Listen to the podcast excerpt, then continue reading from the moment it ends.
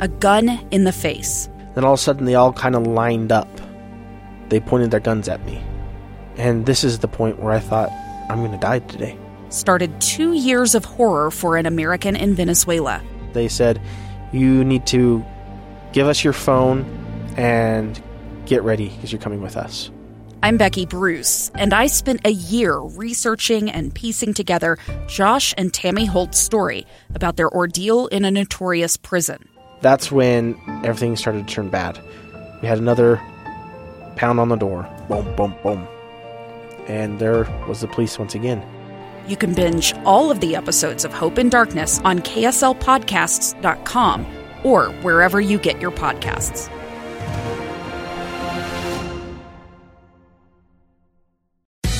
Let's get moving with Maria.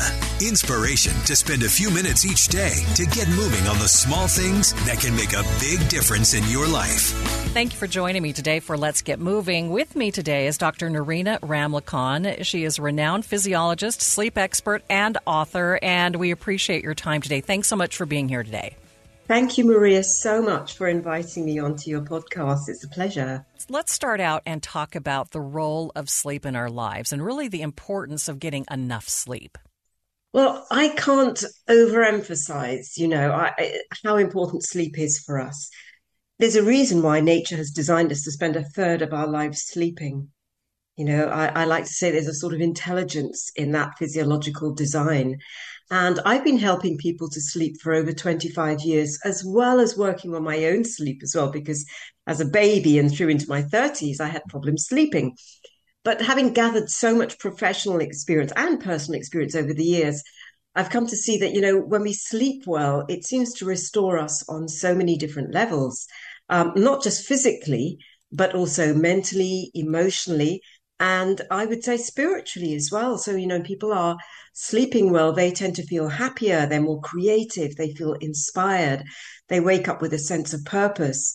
So, sleep is very important for us, particularly given the speed at which our world is moving at and the pace of life. It's become even more important to restore us from the demands of our of our days. What are you finding are the biggest problems? Why do some people have a tough time sleeping? Well, I, it relates to what I've just said in a way that, you know, the speed of life. And I started noticing this 25 years ago. Uh, I'm probably going to show my age now when technology landed on the scene. And I was working in the Square Mile in London's Square Mile in the city. I was working as a physiologist in a health screening laboratory, and corporate employees would come into the clinic for their health assessments, their medicals. And that's, that's when I noticed that even the most tight-lipped of lawyers or investment bankers would open up and talk if I asked them how they were sleeping. It seemed to be that everyone had an issue with sleep. I wasn't alone with it because even back then I wasn't sleeping so well. And um, I think that the issue is to do with the speed of life, which is very contra to us being able to get to sleep you know? Those of you and your listeners who have who have children or you may remember yourself you know if your if your child is hyperactive all day they're not going to sleep so well. And our world almost forces us into a state of hyperarousal that's a physiological term for an imbalance in the nervous system where the nervous system starts to run um, constantly in over arousal in survival mode um, I call it sympathetic overdrive, you know, the nervous system being divided into the sympathetic nervous system, the parasympathetic, the sympathetic being fight or flight, threat, go, go, go. And the parasympathetic, which is necessary for good sleep and restoration, that gets shut down. So our world is constantly demanding us to keep going overstimulation, mental stimulation. So often it's not even physical demand, it's mental demand our inboxes, social media, the news, constant information bombarding the brain, telling us we need to lean into life and do something. So, what is an appropriate amount of sleep for an adult? Well, uh, you know, it really varies. And I, I get asked that question a lot. Um, for the average human being, between seven to nine hours per night. But it's it's more than about number of hours. It's about quality of sleep and being able to hit those depths of sleep, good deep sleep, and the right amount of REM sleep or rapid eye movement. And in Hindi, there's a word called sattvic in Sanskrit. Sattvic means pure. And I like to talk about sattvic sleep, pure sleep, the kind of sleep where you do wake up feeling physically, mentally, emotionally, um, spiritually restored. So it's not just about putting in hours. And of course, these days there are so many wearable devices. And I also talk a lot about the pros and cons of measurement. And I'm sitting here with an Oura ring on. But, you know, we can measure our sleep. We can turn our bedrooms into laboratories these days and um, and it will tell us how much REM sleep and how much deep sleep we've had. The bottom line is we want to be aiming for seven to nine hours per night. At the moment, I'd have to say I'm sleeping about nine hours a night. I seem to be needing it. I seem to be needing to go to bed early, and I wake up quite early. I'm a, I'm a lark, but I need it. And then there are times when I get by on a lot less, and it and it also fluctuates seasonally as well. And I encourage my clients to listen to the body. How do you feel when you wake up in the morning?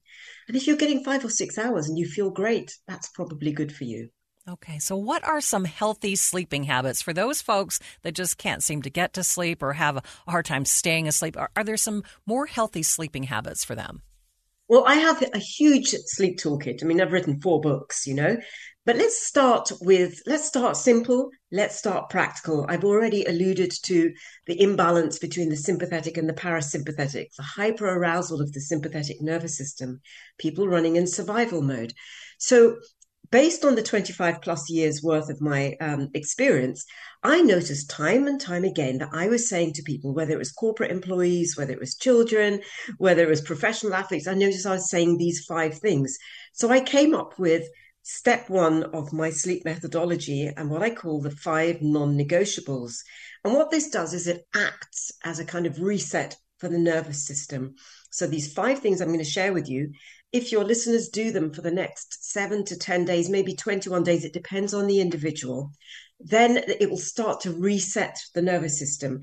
And I'd like to, after I've told you the five things, tell you a little bit about what I mean by it depends on the individual. Let's talk about individual differences. Let's talk about the five non negotiables first.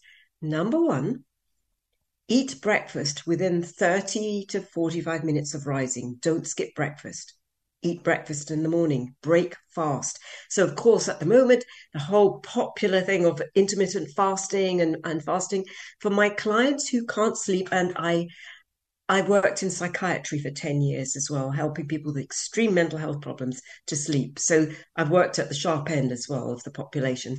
Even with them, eating breakfast, breaking fast within 30 to 45 minutes, that can start to shift the nervous system. And often people who don't eat breakfast will say, I don't ever feel like eating breakfast. I'm now hungry in the mornings. The thought of eating breakfast makes me feel sick.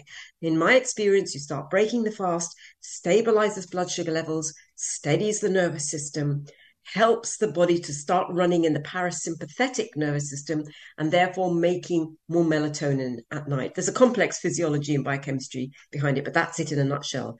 And I take the time to explain it because often people want to fight me on that one. They'll they'll come up with a million reasons for why your breakfast. You know, that's the first one. Number two, don't use caffeine as a substitute for food. Eat your food, then have your cup of tea or coffee. Don't use caffeine because the caffeine will overstimulate the sympathetic nervous system, which is again, it's like a pendulum swing. The more you swing into the sympathetic nervous system, the more dampened down is the parasympathetic, which you need in order to sleep. Second one then is caffeine, or cut it out altogether. No caffeine after 3 p.m. in the afternoon. Number three, hydrate, hydrate, hydrate. Aim to drink about two liters of water a day. And we're having some warm weather here in the UK at the moment. So, you know, trying to up that, particularly those of your listeners, you know, it's all about movement and getting fit and you're exercising a lot. And I had a hard session in the gym this morning. You know, you need to hydrate for your sleep biochemistry to work optimally. The brain needs to be well hydrated. Number four, get to bed earlier. Start entraining the body to receive rest earlier. Ideally, getting into bed around, okay, somewhere between 9.30 and 10.30 you don't necessarily have to be asleep, but resting. And it might be reading a book, a paper book, ideally, especially if you're a sensitive sleeper. We'll come to that in a minute. But reading a book, um, meditating, writing a journal, practicing some gentle breathing techniques, not Wim Hof breathing, transformational circular breathing, nothing too like extreme, but gentle breathing.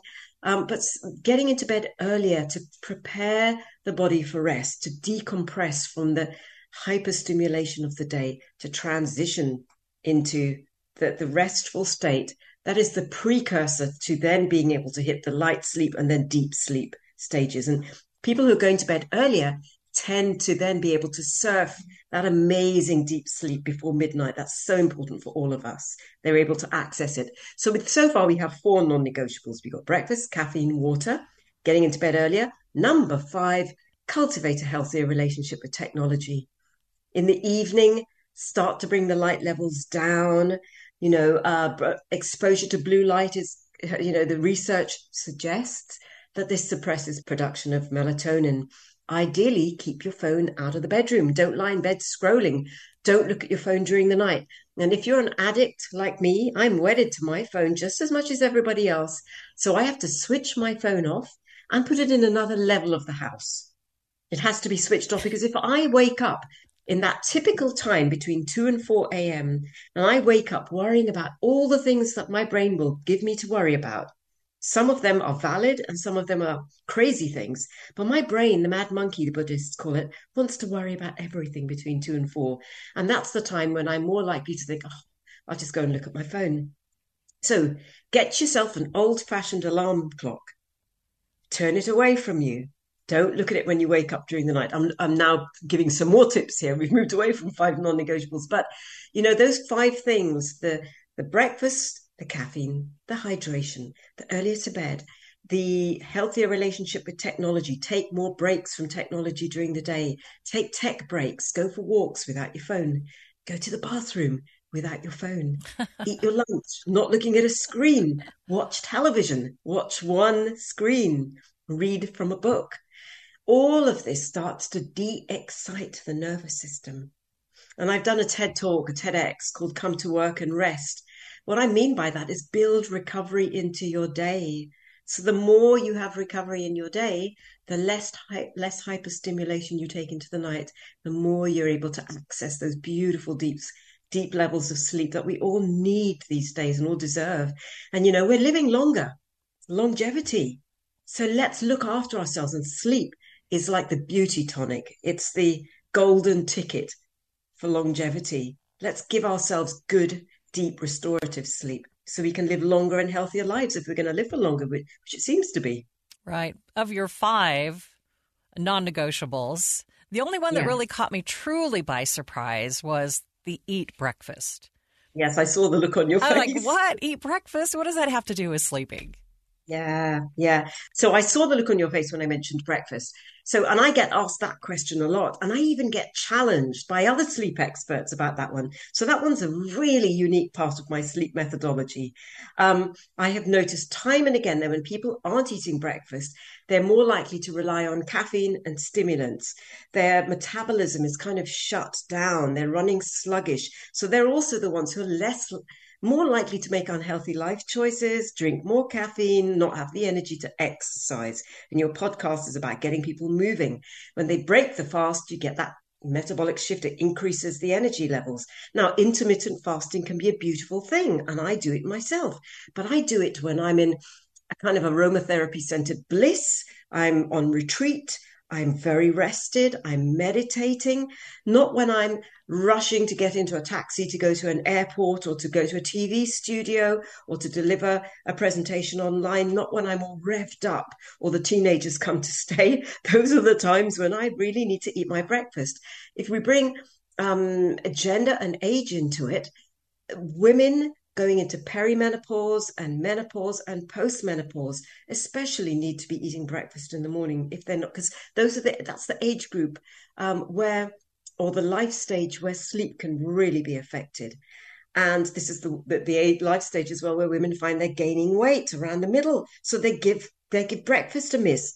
But then what happens is they start producing more cortisol and for everyone, cortisol levels rise as soon as you wake up in the morning, especially if the first thing you do when you wake up is you go rushing up into the head. And I ask all of my clients, what do you do first thing in the morning? And they say, oh, I get up and I go to the bathroom. No, no, no. What happens before that? You know, even while you're in bed, oh, I reach for my phone, I'm in my inbox.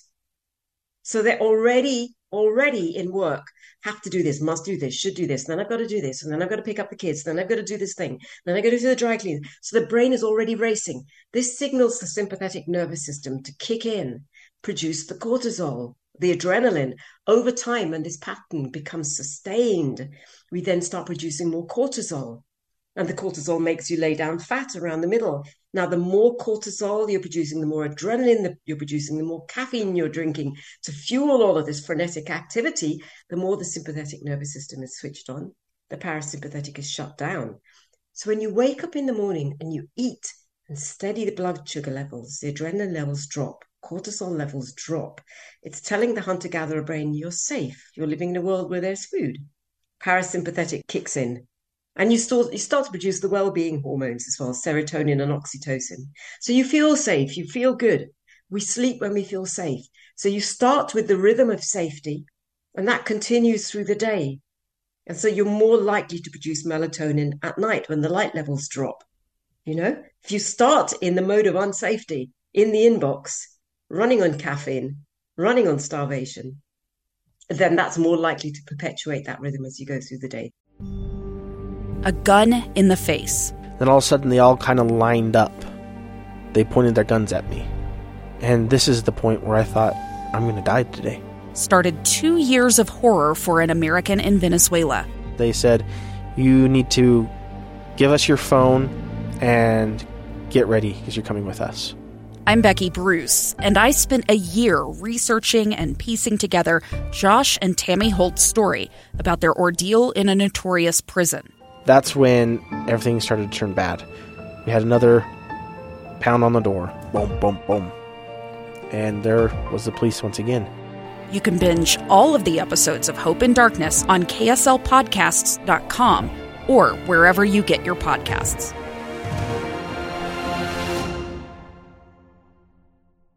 For those people who like their morning exercise, should they be mm. can they exercise before their breakfast or do you suggest maybe a small bite to eat and then exercise? So you've got to play with what works for you. Exercise is important. Now, even when I was running marathons in my 30s and 40s, I knew that I needed to eat a little something before. So often I'd have something like a kind of made up energy bar, wholemeal toast with peanut butter and honey on it, and then go out. And especially if I was doing my long run, um, the pre marathon training, you know, for some people, they couldn't tolerate that. So you've really got to I, advise your, your listeners to join the dots. Are you sleeping well?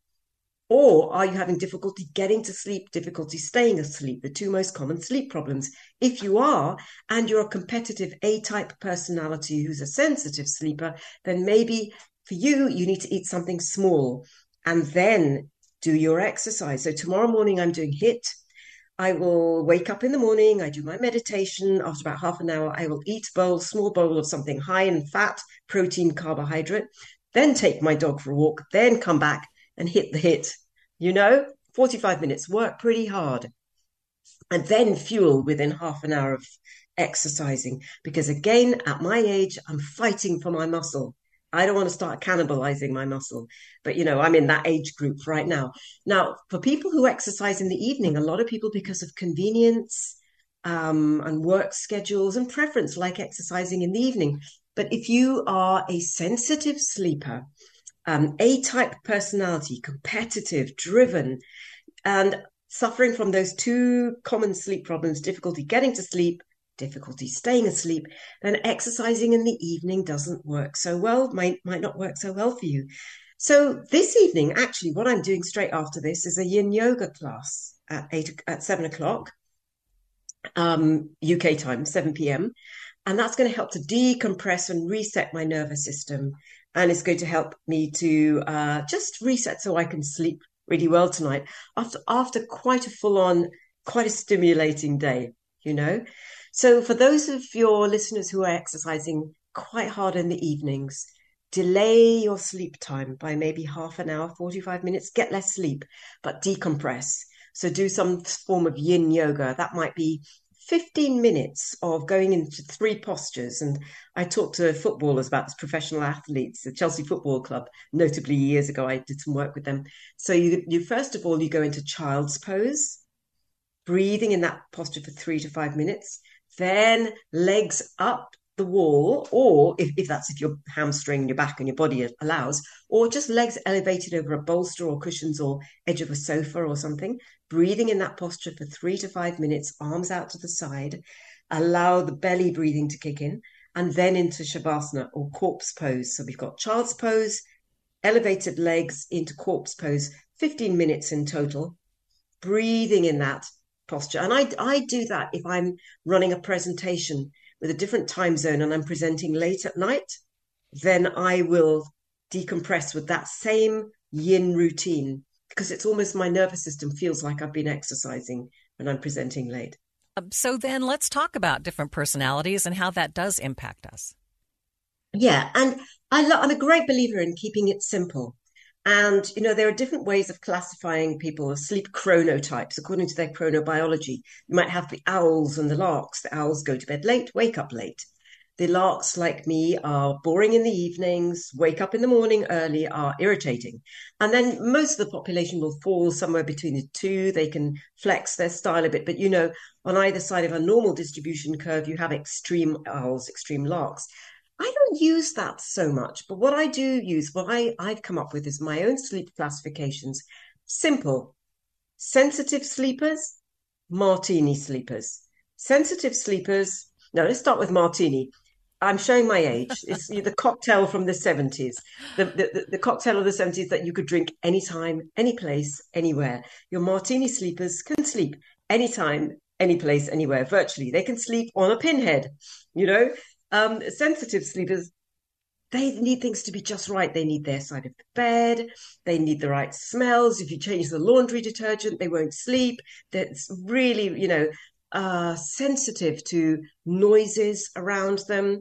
Um, when they go on holiday, they're in an amazing five star hotel they can't sleep because it doesn't feel like their own um, bed. So, some people, if you look at the work of Dr. Elaine Aron, who came up with the the psychology, the, the, the model of the highly sensitive person, the HSP, that plays into my sensitive sleeper a little bit. There's some overlap there. The highly sensitive people are more likely to be sensitive sleepers, but it's not always the case. So I'm an HSP, I'm highly sensitive. Um, and I used to be a very sensitive sleeper up until my 30s. I now sleep really well most of the time. I have learned how to sleep really well and I'm making a living out of it. You know, it's it comes from a personal place as well. But sometimes if you throw me into an unfamiliar environment that I'm not so comfortable in, such as last week when I was in a retreat in France, where for all sorts of reasons, for the whole week I didn't sleep that well. But on holiday these days, I do sleep pretty well and I rest well on flights. And so most of the time I now sleep really well. So sensitive sleepers can learn how to become more martini like by taking on board my techniques.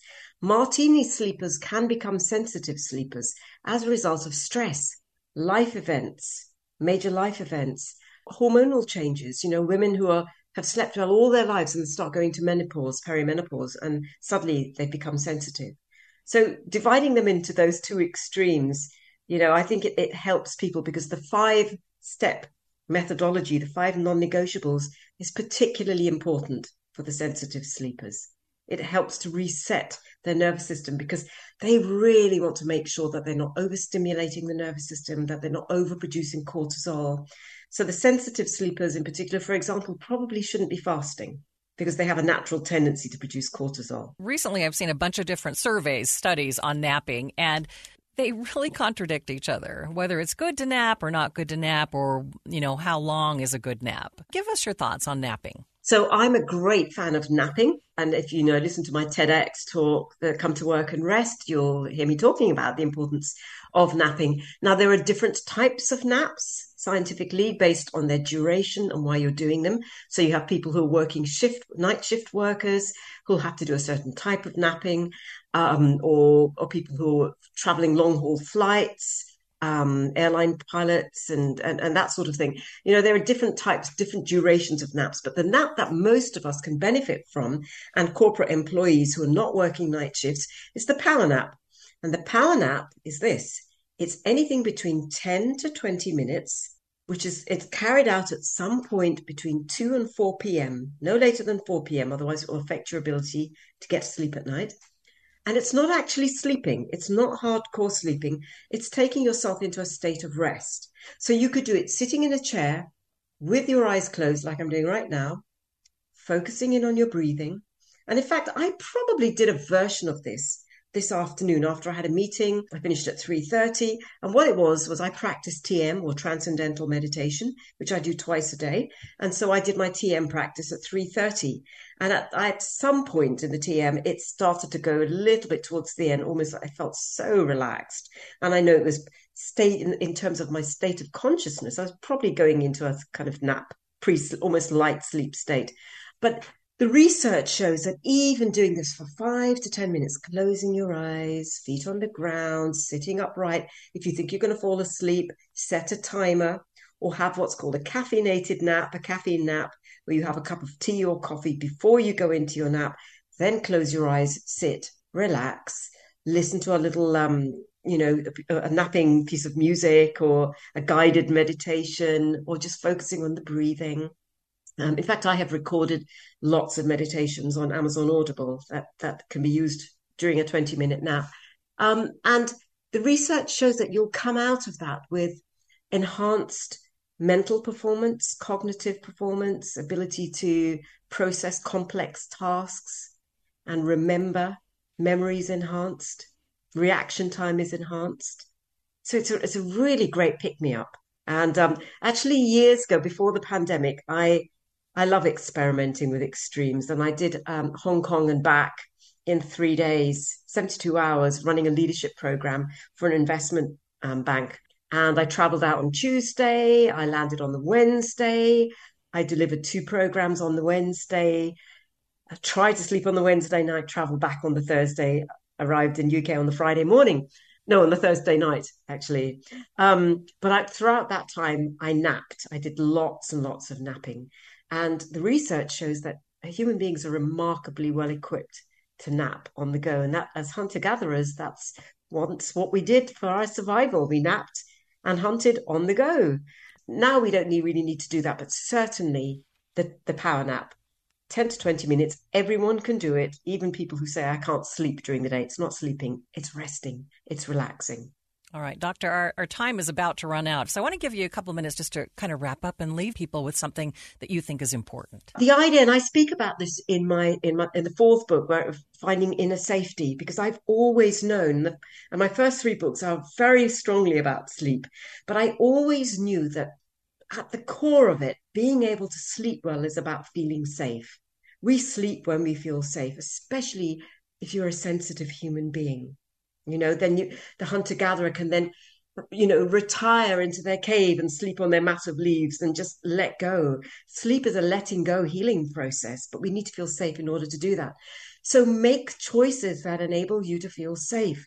So life can be tough, it can be heartbreaking, it can be challenging. Uh, certainly the last few years with the pandemic, so look after yourself, make healthy choices. Every choice you make from the minute you wake up in the morning, you are making choices that are going to take you closer to a good night's sleep or further away from it. Every choice. So make good choices, live well, love well, and you'll sleep better. And there's a whole movement around positive psychology, you know, optimism, realistic optimism, and happiness and gratitude. The more grateful we are, the more thank yous we genuinely feel the more joyful we feel, the more we laugh, the more we hug, the more we play, the better we'll sleep. It's kind of common sense, really, but um, we don't always make time for that.